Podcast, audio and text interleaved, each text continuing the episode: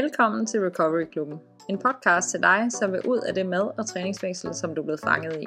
Mit navn er Panjan. Til daglig arbejder jeg som recovery coach, og i denne podcast vil jeg tage emner op, som jeg oplever fylder for de fleste på deres recovery-rejse. Velkommen til. De sidste par år, der er det, man kalder all-in tilgang i recovery blevet utrolig populær, og det diskuteres rigtig meget i spiseforstyrrelsesmiljøer øh, og fællesskaber, det her koncept. Og jeg får rigtig tit spørgsmål om den her tilgang, så jeg tænkte, at det var på tide, at jeg tog det her emne op. Og hvis du aldrig har hørt om all-in-tilgangen, eller hvis du bare er interesseret i at høre, hvad mine tanker er omkring det, og hvad jeg synes kan være fordele og ulemper ved at gå all-in, så skal du lytte med til den her episode. Selve det her begreb all-in, det kommer fra en kvinde, der hedder Nicola Rinaldi. Hun arbejder med den her tilgang, ikke med personer med spiseforstyrrelser, men personer med det, man kalder hypotalamisk amenorrhea, eller altså personer, der har mistet deres menstruation, eller har en meget uregelmæssig cyklus, typisk på grund af underspisning og overtræning og stress.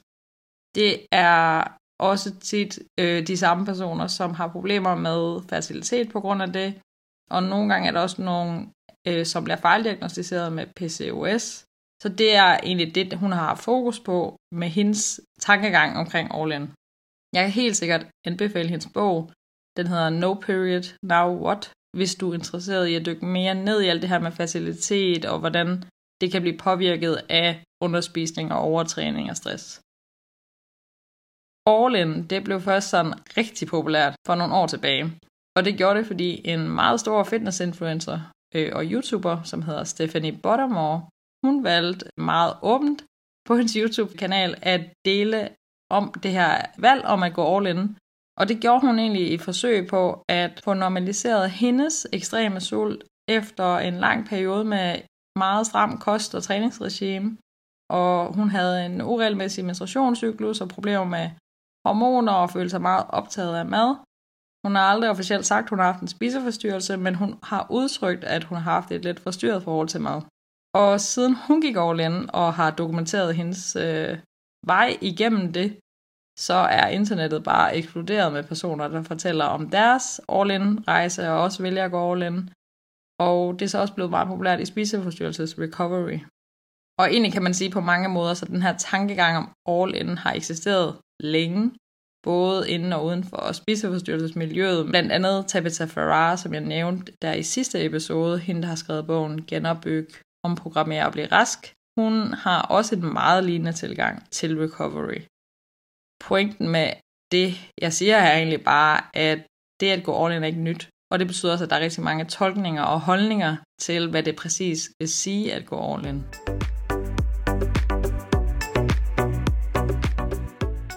Så vil jeg gerne lige starte med at lige aflive en myte, jeg har fundet ud af, der lidt eksisterer. Der er åbenbart nogen, der tror, at jeg personligt kun arbejder med all-in. Og det vil jeg egentlig meget gerne lige starte med at adressere, for det er meget misforstået. Det gør jeg ikke. Jeg har personligt ikke den holdning, at der kun er en vej ud af en spiseforstyrrelse. Recovery ser forskellig ud for den enkelte. Og mit arbejde som recovery coach, det er at støtte mine klienter i at finde deres vej. Og jeg arbejder jo selvfølgelig med nogle grundprincipper, baseret på hvad jeg ved fagligt og erfaringsmæssigt, der virker i recovery. Og jeg har også støttet klienter, enkelte klienter, i at gå all in, fordi de har valgt og følt, at det var det, der skulle til. Men jeg tror ikke på, at der kun er en vej ud af en spiseforstyrrelse eller et forstyrret forhold til mad. Og det er ikke noget, jeg udtrykker, man skal gøre. Og det er også derfor, jeg vil lave det her afsnit. Det er egentlig også at snakke om, at der er fordele og ulemper, og nogle gange er det det rigtige at gøre for nogen, og det, nogle gange er det bare ikke det rigtige for nogen at gå all in. Hvis du har fulgt mig i længere tid, så har du måske hørt eller læst, at jeg har talt lidt om, at jeg selv gik all in sådan cirka et år ind i min recovery, og øh, det gjorde jeg også på min egen måde. Jeg har kaldt det ubetinget tilladelse, men, men der var mange af de samme principper. Men mine egen personlige erfaringer, det er ikke det, der dominerer mit arbejde. Det er bare et supplement og noget, der er gavnligt for mine klienter nogle gange, at kunne høre nogle specifikke, konkrete situationer, hvor jeg kan dele med dem, hvordan jeg har oplevet det, eller det at normalisere noget af det, de prøver og oplever på egen krop. Men jeg bygger ikke mit arbejde omkring mine egne personlige erfaringer, men på den viden, jeg har tillært mig, og de praktiske erfaringer, jeg har gjort mig i mit arbejde med spiseforstyrrelser de sidste fem år. Så det var lige vigtigt for mig for det er vejen. Men hvad er det her all-in egentlig, og hvorfor giver det mening? Grundfilosofien i all-in-tilgangen er, at du øger dit energiindtag markant, typisk en hel del mere, end hvad du lige tror, du har brug for.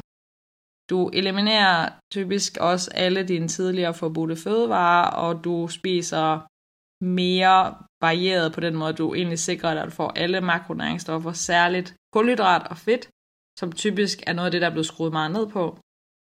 Så arbejder du på at tillade at lytte til din fysiske og din mentale sult, og faktisk spise det, du har lyst til og craver, og ikke hele tiden finde de her erstatninger og så til sidst, så er der et stort fokus på at mindske dit aktivitetsniveau, og også dit stressniveau så meget som muligt. Særligt det her fokus på at mindske træning og højintens træning, fordi det kan egentlig have en kæmpe indvirkning på dine hormoner og dit, din krops stressniveau, og det kan være med til at påvirke din øh, appetit. Så det er der også et stort fokus på. Men det ser lidt forskelligt ud, alt efter hvem det her, der taler om all in, men det er sådan nogle af grundprincipperne, der egentlig går igen typisk. Og formålet med det, det er egentlig at få indhentet en vægt øh, forholdsvis hurtigt, hvis man har undertrykt sin vægt, og få fjernet alle de her regler omkring mad og træning, og på den måde få repareret og hvilet kroppen. Så er det også at få mindsket alle de her faktorer, der stresser kroppen, og få normaliseret dine hormoner, der jo i virkeligheden har en kæmpe indvirkning på din krops sådan helt basale funktioner. Og det er sådan noget som din appetit, altså din sult og mæthed, din menstruationscyklus, dit humør, din søvn, din sexlyst, din evne til at temperaturregulere. Altså der er en hel masse, det har en indvirkning på. Og det giver jo alt sammen egentlig rigtig god mening. Øh, og der er heldigvis generelt en enighed blandt fagprofessionelle om, at en masse regler og restriktioner i forhold til kost generelt er meget problematisk for personer med spiseforstyrrelser. Og at de her restriktioner og regler på den ene eller anden måde bliver nødt til at blive udfordret og sluppet. Og det kan selvfølgelig gøres på forskellige måder. Men uanset, så kan det være meget nødvendigt at få det gjort. Og det betyder også typisk for dig, der kun kan holde en bestemt vægt ved restriktioner og mange regler og træning, at du højst sandsynligt vil tage på, og det er tit også det, der er nødvendigt for, at din krop kan fungere optimalt. Det, der så desværre ikke er enighed om blandt fagprofessionelle, er, hvordan vi forholder os til sådan noget som vægt og vægtøgning og recovery. Og det betyder også, at nogen bliver meget låst fast på den her idé om en specifik BMI. Øh, det skal jeg ikke gå ned i, i dykke ned i i dag, men, men det er selvfølgelig ulempen med det. Nå, men af fordele ved All In, der vil sige, nogle af de største fordele, jeg har set, det er, at tingene kan gå rigtig stærkt lige pludselig. Altså i forhold til, at du ret hurtigt får repareret din krop i situationstegn, for det er sådan lidt et, øh, et vagt term. Men jeg vil indrømme, at jeg har set personer flytte sig markant på 6 måneder, når de er gået all in. Og det er altså hurtigt, når vi snakker om recovery, at flytte sig så meget på 6 måneder.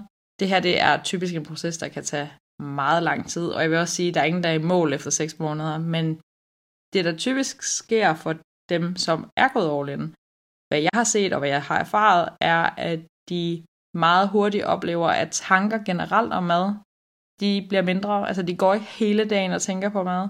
De får også typisk ret hurtigt deres cyklus tilbage, og føler meget mindre træthed, fryser meget mindre, og mange af de der sådan, fysiske symptomer forsvinder ret hurtigt. De bliver også tit meget mindre ængstlige og bliver mere fleksible omkring mad og træning, fordi de får udfordret det hele så hurtigt. Og det påvirker jo egentlig også alt det her med, at de, man ret hurtigt slipper kalorietælleri og, og de her ting. Det man også kan se, det er, at deres sult- og mæthedssignaler hurtigere stabiliserer sig. Og fordelen ved, at det hele det går sådan lidt hurtigt, det kan være, at det giver lidt mere momentum i din recovery, og i dit arbejde med din recovery. og en følelse af, at man er sådan lidt mere dedikeret. Og for nogen, så gør det også, at de ikke risikerer at blive udbrændte. Det er sindssygt hårdt arbejde med recovery. Hvis man ikke føler, at man flytter sig så hurtigt, så kan man godt nogle gange føle, at man brænder lidt ud.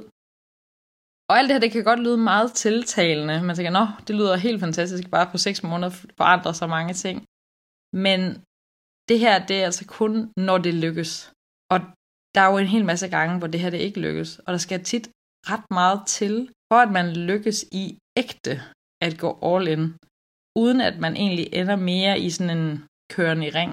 Og, og det jeg mener med det er lidt ligesom, da jeg beskrev i episode 7, de her fire faser, som man typisk skal igennem i recovery, der øh, kan man sige, det kan godt se, se ud som om, at det er sådan meget lineært, så hopper man fra den ene fase til den næste fase til den tredje fase, og så lander man i fjerde fase, og så har man det godt. Og det, der faktisk typisk sker, er, at den her proces ikke bliver lineær, og at man kommer til at enten at sidde lidt fast, eller køre lidt i ring, eller gå lidt frem og tilbage, gå lidt all in, og så gå lidt i panik, og så gå tilbage, og så blive restriktiv igen, og, og aldrig rigtig få brudt med de her ting, så er du jo egentlig ikke rigtig all in, og det er det, der gør det så mega svært. Der kan være mange grunde til, at man ikke kan gøre det. Så det er egentlig ikke fordi, jeg sætter spørgsmålstegn ved, om det virker, fordi hvis du rent faktisk kan, så kan det have en mega positiv effekt for din fysiske velbefindende. Men problemet er bare, at der er en masse grunde til, at folk ikke kan gøre det.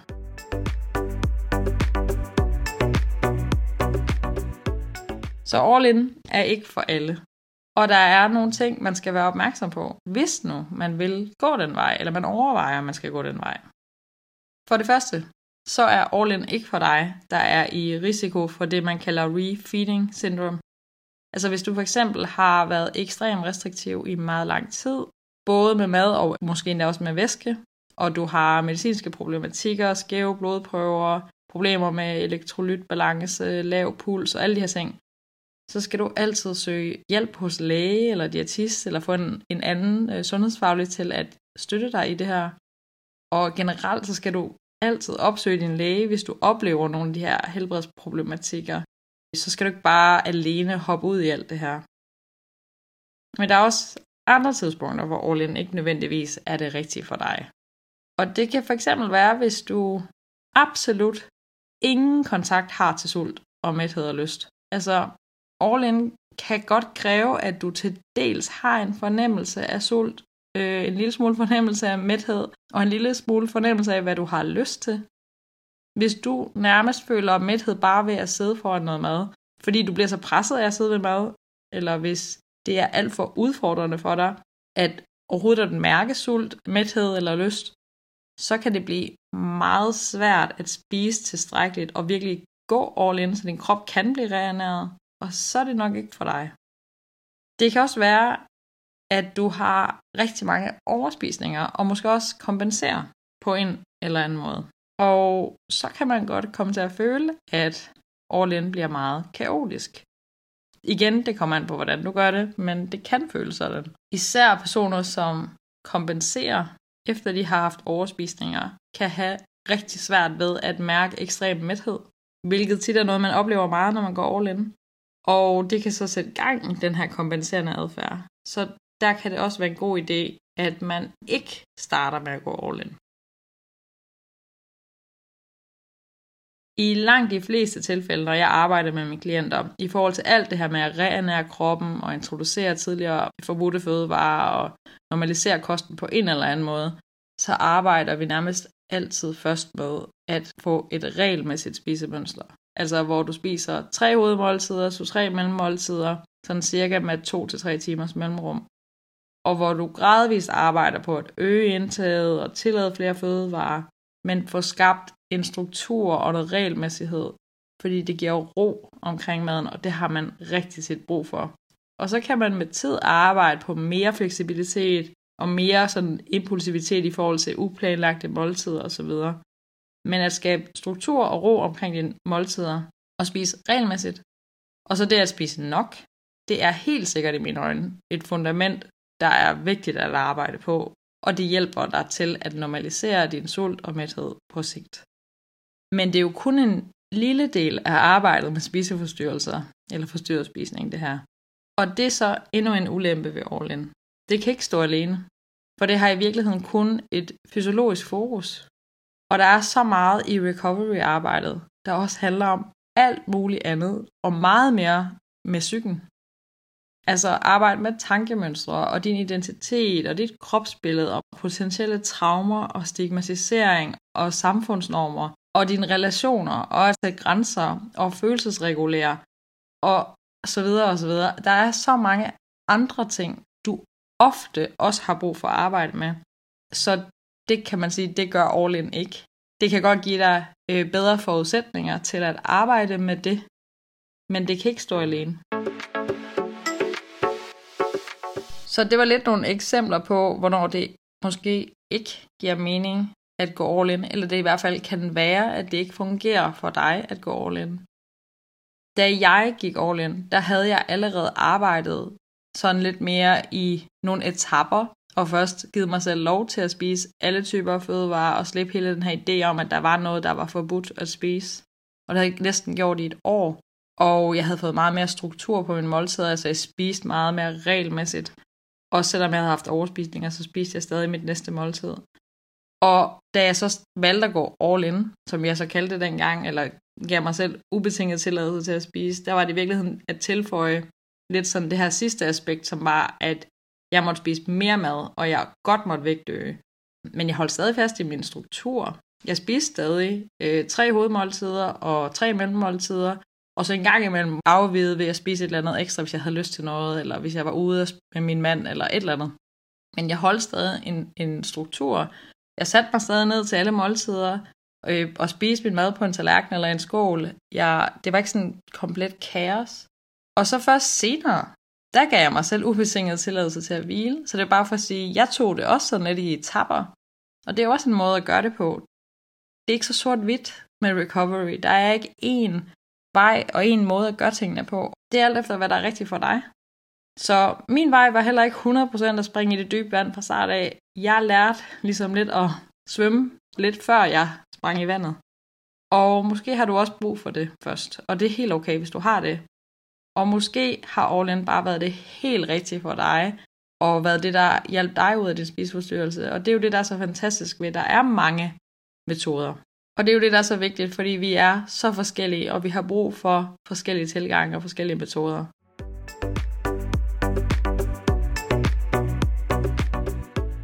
Det her udtryk, all in, det kommer jo egentlig oprindeligt fra poker, hvor man satser alt, hvad man har tilbage på en enkelt hånd. Jeg kan egentlig godt lide ideen om, at man sådan committer sig til sin recovery på den måde. Men problemet er, hvis du har satset hele butikken på én ting, Altså en metode, en person, som du håber vil redde dig, og det er kun den ene ting, du tænker er afgørende.